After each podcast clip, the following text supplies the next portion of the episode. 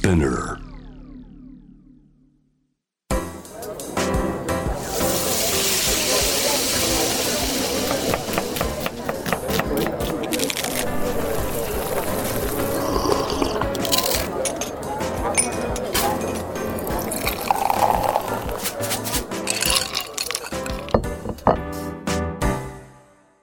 アジナ副音声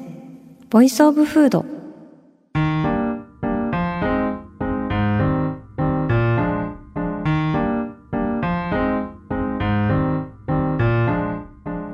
平野咲子のポッドキャスト味な副音声ボイスオブフード第99回目始まりました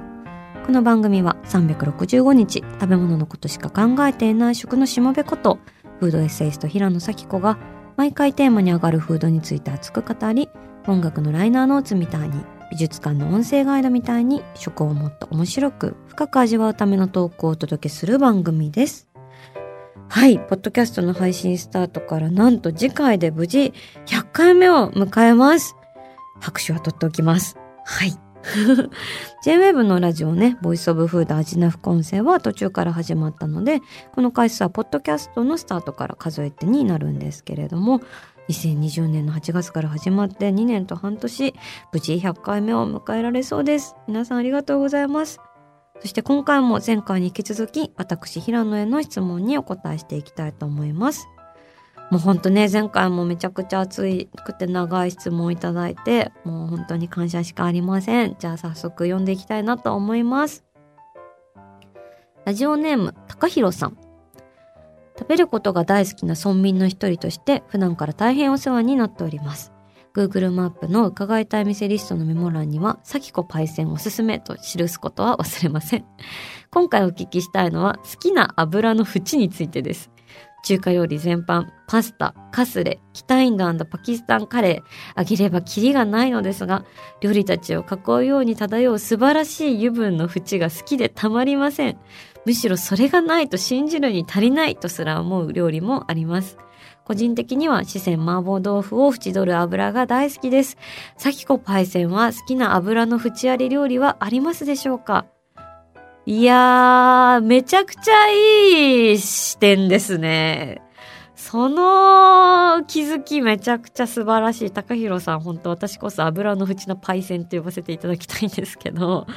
あるあるある、あの油とね、あの汁気の部分のところがこう若干こう分離してというか、あの乳化せずにこう縁になってる境界線のところめちゃくちゃうまいっすよね。なんか気になっちゃいますよね。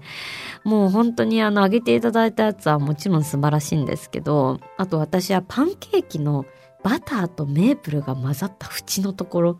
超好きですね。あそこの縁パンケーキみたいなとこのこう3分割というか、この三、三つがこうちょうど重なり合ってるところが一番美味しいところなんじゃないかって思ってたりして超好きだし、あと豆のスープとかにね、浮かんでるすっごいフレッシュな青い香りのオリーブオイルの部分とかもめちゃくちゃ好きで、もう美味しいなというふうに思ったりしますね。いや、ちょっと好きな油の縁これからも私もコレクションしていきたいなと思いました。高弘さんありがとうございます。じゃあ次行きましょうか。ラジオネーム、森子さん。ポッドキャスト100回目おめでとうございます。ありがとうございます。平野さんがポッドキャストやインスタで美味しいと発言したものが美味しいものとして世の中に広まっていくことが怖くなったりすることありませんか？なんだか最近は誰かの美味しいが美味しいになっている世の中な気がしているんです。私は飲食の仕事をしていることもあり常日頃から美味しいとは何だろうみたいなループによくハマっております。平野さんなりの美味しいのルールみたいなものがあれば教えていただけると幸いです。これからも配信楽しみにしております。ほうほうほう。これは深いですね。このね誰かの美味しいが美味しいになっている世の中な気がしているっていうのはすごく鋭いご指摘なんじゃないかなと思いました。まあ美味しさの要素の一つは情報だっていう話を少し前の味の副音声でもしましたけどこれがねあのとあるレストランの店主と話していた時にねあの出てきた話が結構今日の質問にもつながってるかなと思うんですがその人がねなんか最近お客さんで無理してる人多いよなって思うんだよねっていう風に言っててまあ、多分 SNS とかでうちのメニューを見てあこれ食べたいなこれを写真に収めたいなみたいな感覚で来てる方たちなんだけど本当に心から楽しんでくれてんのかなっていうのがこう伝わってきてなんだかなって思っちゃうんだよねっていうふうに話されていて。あでもこれは SNS 時代におけるある種のこう欲望の歪みだなみたいなことをね思ってね。まあ SNS ってまだみんな新しいものに出会える喜びもあれば本来出会うべきでないものが出会ってしまう不幸みたいなものも生んじゃってるかなと思うので。そしてね、まあそういう流れに自分も加担してるかもなっていうことは本当に自戒をあの常に持っていなければならないなっていうふうに思うんですけど私はなんかそういう意味で味の店っていう本を書いた時に意識していたのはただただいい店素敵な店だよっていうのを紹介するっていうよりもその店をめでるための視点とかこういう楽しみ方があるよっていうのをなんか紹介したいなと思ってたんですよね。つまり塩対応だけど素敵だなと思えるお店とかこの名前が入ってるオリジナルのお皿っていいよねとか兄弟でやってるお店ってなんか素敵だよねとかそういうこう飲食店そのものはもちろんなんだけどそれをめでる上での視点どういうところが愛なのかっていうのをね書いたつもりでだからその視点に共感する人もいればいない人もいると思うんですけどただただいい店を紹介するっていうそのただの受け売りみたいなことではなくて、まあ、自分はどういう視点でどういうその店を楽しんでいるのかめでているのかっていうその食をめでる上での物差しみたいなものをそれをねそれぞれが磨いていけたらいいよねっていう風な思いでいるんですよね。なのでこう美味しいを押し付けたりしないようにしたいなってことと誰しもがそれぞれ自分の舌で味わえていったらいいのかなっていうのはすごく思ってることですね。はい。それでは続きましてご紹介したいと思います。ラジオネーム恋するうさぎさん。私はポタポタ焼きがとってもとっても大好きなのですが、あの茶色い部分のあまりの美味しさに、お行儀悪いなって分かっていても、最初に必ずそこだけペロペロキャンディーのごとく舐めてしまいます。ハッピーターンもです。パピコを開けた時のあの蓋の中身、カステラの底の紙に貼り付いた茶色い部分、ヨーグルトの蓋の裏、ケーキのフィルムについた生クリームなどは同志もいると思うのですが、このポタポタ焼きルーティンを人前でやるのはハードルが高くて絶対できません。さきこさんはお行儀が悪いなと分かっていてもついやってしまうこともしくは人に言ってないけど自分だけの食べ方があるものなどありますか？あればぜひとも共有してほしいです。よろしくお願いします。かわいいポタポタ焼きの茶色いところをペロペロ舐める女。めちゃくちゃ好きです。てかポタポタ焼きってさ異常なうまさありますよね。わめっちゃ今食べたい。今超今お腹空いてるんですけど。すっごい食べたいけどなかなか出会えないものの一つですよね。ポタポタ焼き私も大好きです。そしてその一番うまい味のプリンシパルみたいなところをまず舐めるというかっこいいですね。私はねあのなんだろうね行儀が悪いって後から言われて気づいた食べ方結構いろいろあってしまうんですけれど 一度えこれ話したかな？一度あの恋人とですね洋食屋さんに行った時に先方がオムライスを頼んでいてすごい真ん中に綺麗にデミグラスソースがかかったパーフェクトなオムライスだったんですね。で先に一口あげるよって言ってくれたんですね。でも私は「うわありがとう」みたいな感じで盛り上がってで私が食べたところがその卵とデミグラスソースの境目のところをだからこう端からじゃなくて真ん中の辺りから行ったわけですよ。でなぜならそこが一番うまいと思ってるからなんですけどそしたらその先方がね「え人からもらう時は普通端からじゃない?」っていう風に言ってきましてダーってなりまして確かにみたいな。何も考えてなかった。人様のものなのに一番美味しそうなところから行っちまったっていうことでねもう一生いじられ続けていたんですけどねえやっちゃってんですよね。あと何ですかね。でも私結構これあの行儀悪いけど言っちゃってること多くてあのあおはぎのあんこ剥がして食べるとか 普通にめちゃくちゃ行儀悪いのとあとはあのなんかマックのアップルパイのアップルパイの部分をはなんか出して食べるとか。そしたらそれをねこの間ねあの生で会ったこうすごい綺麗なマダムのね方が「橋名副音声聞いてます」って言って実は私もおはぎのあんこ剥がして食べちゃってたんですけどそんなの恥ずかしくて誰にも言えなくてみたいなそしたら平野さんがめちゃくちゃラジオで言ってて「わめっちゃ共感するって思ったんです」みたいなこと言って私だけじゃなかったんだとか言われて結構私そういう恥ずかしい話を結構ペラペラここで話してしまっているんじゃないかと思ってなんかすいませんってなったので終わりたいと思います。はいそれでは続々、えー、お便り紹介していきたいと思います。続きましてラジオネームコアルスキーさん。平野さんのラジオ就活中に出会い以来毎週拝聴している新卒2年目です。ロイホや紅茶バターのいとこ喫茶店の飲食代はもはや入場料といった格言などあらゆる深夜食べ物を見かけるたび平野さんが脳内に浮かぶ生活楽しいです。質問が一つあります。咲子さんは東京に執着はありますか？私は愛媛県育ち、大学進学先は都内のいわゆる地方出身者です。昨年転勤割の総合職のため配属が秋田となり、多少驚いたものの、同じく秋田に配属された同期も多く、美味しい食べ物も多く、未開の地ながらも1年間働いてこれました。東京に4年住んで、いい面、悪い面、どちらも知ったからこそ、無意味に東京へ憧れは持っていないです。ですが、やはり機会や行きたい場所が多いのは東京。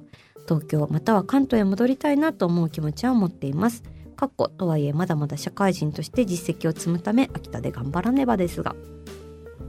咲子さんの思う東京のいいところ悪いところを教えてほしいです。また地方に住む考えは咲子さんの中にありますか？折り合いをつけて場所にとらわれず生きていく強い女性に早くなりたいです。これからも応援してます。あ、お腹すいた。はい、なかなか深いご質問ありがとうございます。えー、まず東京のいいところはですね、あの246号線をですね、皇居方面に降りていってこう右に曲がってお堀沿いに差し掛かるところにですねこうブワーってこう有楽町や大手町のビル群が迫ってくる光景があるんですけどそれがね夕暮れ時だとねくすんだ銀や赤茶色に染まっていてね1万円だって思うんですよねわかんないかな なんかこうシックで信頼感のある1万円の色彩をしていて、それがすごく美しくて、ああ、東京の色だなっていうふうに思います。私はそういう景色はすごく好きですね。あと東京はね、その時空のパッチワーク感みたいなところがすごく好きで、まあ、良くも悪くもスクラップビルドの激しい街なので、まあ、高級マンション群を練り歩いていたはずがいきなり江戸の街並みの中にいたりとかピンクのネオンに包まれたわい雑なホテル街だと思ったら急に立派な博物館とか偉人のお屋敷がそびえていたりとかあとふっと入り込んだ路地裏で古い時間がうずくまっているのを見つけた時とかあと時空間の歪みを徒歩でまたいでしまった時の危うさとかこうそういう時にねうおー東京みたいなのを感じてそのダイナミズムにゾクゾクするっていうのはあるかなと思いますね。まあでもこれはそういう話とはまた違う話なんだよね多分ね。あの「あの子は貴族」っていう映画でいうところのあの水原希子さんが「私たちって東京の養分だよね」っていうシーンがあってすごくメッシーなんですけど、まあ、そういう系の話ですよね。でまああの飲食店さんとかでも東京で勝負するのかそれとも地方でやるのかみたいな話はあって実際今ねローカルガストロノミーって言葉も注目されてって私もそういう話味の副でもしてますけど私の知り合いでも地方でお店を開かれた料理人の方で最初は東京で店を開くか迷った。東京の方がチャンスもたくさんあるしだけど地元に帰って地元の生産者さんとか巡ってるうちにやっぱりこっちの方が自分らしい料理できる気がするなみたいな感じで結果的に地元でお店を開いて今は東京から人を呼ぶようなお店になっている。なんかそういうのもすごく一つの美しい形だなと思いますし逆に東京の料理人の人だとこう自分たちらしい料理って何だろうとか東京って何でもあるし自分たちらしさ表現するのがすごく難しいなみたいなことを話してる人もいたりしてだから私がそれで思うのはまあ、究極は私は誰でだから何をするのかってことを掘り下げていくしかないのかなっていうふうに思います。その中で東京にいた方が身動き取りやすいならいた方がいいし東京にいない方がむしろできることがあるならその選択をしていけばいいと思うので、まあ、そういう意味では東京に固執しているかと言われると別にそういうわけでもないような気はしますね。最近は個人的にはちょっとしばらく海外に留学したいなとか思ってたりしてちょっとそういう機会をね数年後くらい持ちたいなっていうふうに今計画したりもしてるんではい。それでは次紹介します。ラジオネームケバブさん。いつも味な副音声を楽しく聞かせていただいております。聞くたびにラジオの中で紹介されたロイヤルホストに通ってみたり、あまり興味のなかった紅茶を試してみたり、いろいろなドーナツを片っ端から食べてみたりと影響を受けまくっております。中華かな飯店のかなさんとの京都の中華の会を聞いて翌週には京都に行ってお二人のおすすめの中華料理店を回ってきてしまったほどです。わあなんか嬉しい。そんな私は普段から食べ物のことばかり考えて生きているのですが自分だったらどんな食べ物になりたいのかそしてどんな料理にされたいかなどなぜか食べ物側の気持ちを考えてしまいます。今や世界中から注目を浴びるマグロもいいですしいろいろな存在になりうる小麦粉も捨てがたい。そして先日ついに自分なりの答えにたどり着きました。私はカニになりたいです。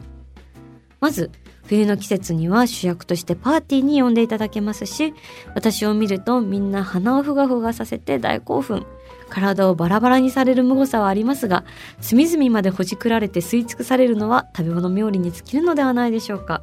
そして何より自分のことをほじくる専用のカニフォークまであるではないですか。同じ甲殻類のライバルであるエビには専用の道具が作られていないのも気分がいいですね。さらに食べ尽くされた後にも楽しみは続きます。甲羅に日本酒を入れていただいて甲羅酒として使っていただけることもあれば運が良ければカニグラタンの器として給食に登場する優雅な余生を送れる可能性もありますこれ以上充実した食べ物人生が他にあるでしょうか？平野さんはどんな食べ物に生まれ変わりたいですか？ええー、面白かった。ありがとうございます、ケバブさん。カニになりたいです。でも結構ひどい食べ方されちゃうけど、本当にって思いましたけどね。いやー、私はね、どんな食べ物に生まれたり変わりたいか。あの、タラの芽になりたいっていうのをね、ひたすら語ってる回が、アジナフコンセの最初の方にあるので、山菜の回なんですけど、それ聞いていただきたいなっていうのを一つ思ったのと、あとですね、ジャワティーみたいになりたいっていうのはね、常々思っていますね。発売から30年今日、目立たないけどロングセラー、流行り廃りの激しい世界にあって、トップランカーではないけれども、常にある一定層の人に支えられ続けている。いや、そういうものになれたらいいですよね。ジャワティーさん、今日もありがとうございます。ということで、今日もね、スタジオにはジャワティーさんお供で、あの、お送りしております。ありがとうございます。はい。続きましていきましょう。ラジオネーム、りんごと大福さん。食事の場面で周りに気を使う時ありますか？その時どうしていますか？というのも自分は食事で小さなこだわりがあります。例えばトーストした食パンは何もつけずに食べることがパンそのものを味わえて最高と思っていたりとんかつにはソースではなく醤油が一番合うと思っていたりすき焼きは卵をつけずに食べた方がすき焼きのお肉を味わえて美味しいじゃんなどなど自分の中でより美味しく食べたいという思いを優先してスタンダードの食べ方から外れることがあります。家族や気の知れた友人なら気にせず好きに食べてしまいますが会社の上司など少し気を使う場面になると周りのスタンダードに合わせ自分を曲げてしまうことがあり自分の思いってその程度なのかなって少しだけモヤモヤしました。平野さんは周りに気を使う食事の場面がある時どうされているか知りたいと思いメッセージしてみました。あーその感じわかりますよ。わかります。えっとですね私の答えはですねバレないようにやるですね。あの、私、一時期、どうしても、その食べたお肉についていた骨を持ち帰りたいっていう欲求が非常に強かったことがあって、まあ、骨コレクションみたいなのが持ってて、まあ、その話したことあるかもしれないんですけど、で、その骨をね、持ち帰っていいですかっていう、そのお願いを、まあ、するのが、まあ、それこそ気心の知れた方々とかだったら全然いいんですけど逆になんかあんまり仲良くない人と人だったりする時にそういうことやるとなんか不思議ちゃんですか？みたいなそういうなんかキャラ作りですか？みたいな風に思われるのもなんか恥ずかしかったりとかあと私のそういう思考を知らない人たちとの仕事での会食とかだったりするとやっぱり言い出しづらいってまさにそう自分を曲げてしまうことがありもやもやっていうのむっちゃわかるんですけどでそれ嫌だったのでだからそういう時はね私はもうね最後の方にこうお肉が食べ終わった後の最後の方にですねだんだんと骨をですねあの手の左手の方に寄せていきました。てね そうさって左手で隠して掴んでそれをそのまますって裾に入れてですねそれをトイレに行って洗っててでビニール袋に入れてポケットに入れて何事もなかったような顔をして帰ってくるという気候を働いていましたね。もうマジでスパイ活動かなみたいな感じなんですけどもう一刻のなんかもう未来がかかっているくらいの感覚でやってたんですけど本当この要領で人のデータとか盗めそうなくらいプロってたんですが、まあ、バレてたかもしれないんですけど、まあ、結構そんな感じで私はあのバレずにやるとかなんかこう隠しながらやるみたいなのやってたんであのリンゴと大福さんもこう何食わぬ顔でさらってやると意外と人は見ていないとかいうことがあったりするのでぜひトライしてみていただきたいなと思います。はい。味な副音声ボイスオブフード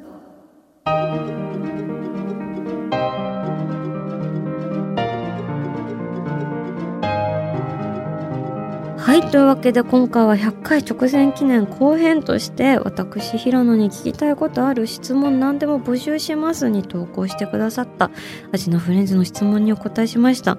いやめちゃくちゃ面白い質問が多すぎて私も考えが思い至らず紹介できなかったものもありますし今後あのいろいろえっとテーマとしてねあのありがたく拝借して一つテーマを立ててやっていきたいなっていうだから一つの回でご紹介したりとかもしたいなととか思ったんですけど最後にもう一個だけあの紹介したいなと思います。ラジオネーム味噌ラーメンさん。平野さんはじめましていつも呼吸をするように味の副音声拝聴しています。平野さんの声を聞いているとなぜか安心して眠くなってしまうため睡眠導入剤としても活用させていただいています。いつも美味しい食べ物の話が出てきてお腹が空いて睡眠どころじゃないはずなのになぜなのでしょうか。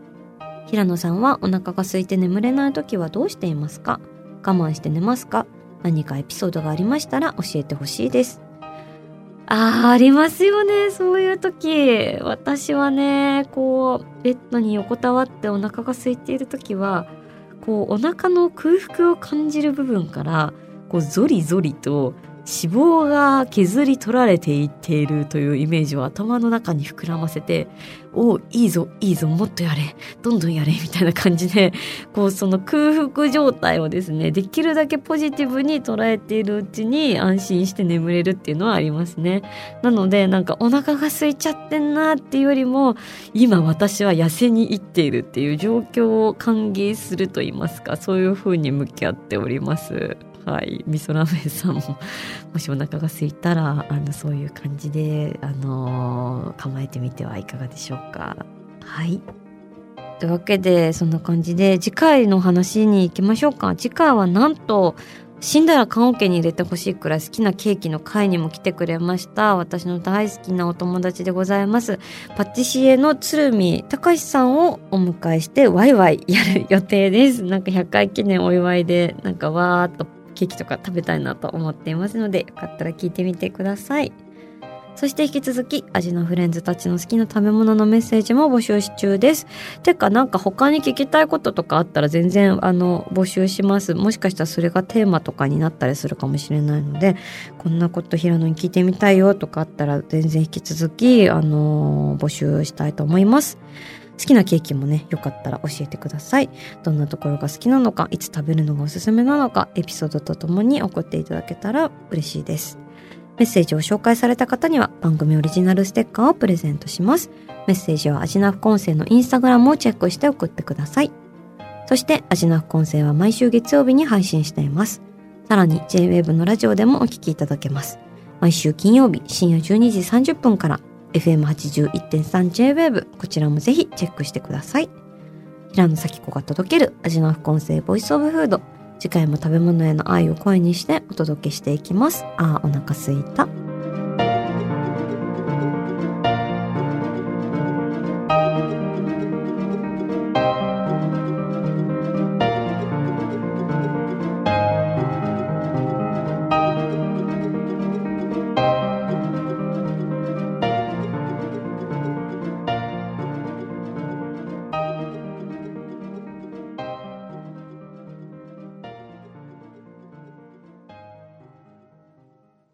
ここで SPINEAR からのお知らせです。 SPINEAR では企業やブランドの魅力やストーリーをポッドキャストとして制作配信するお手伝いをしております。ポッドキャストを通してお客様とのタッチポイントの創出とエンゲージメントを向上させてみませんか？お問い合わせは概要欄の URL かスピナー .com のスピナーブランデッドポッドキャストからお願いします。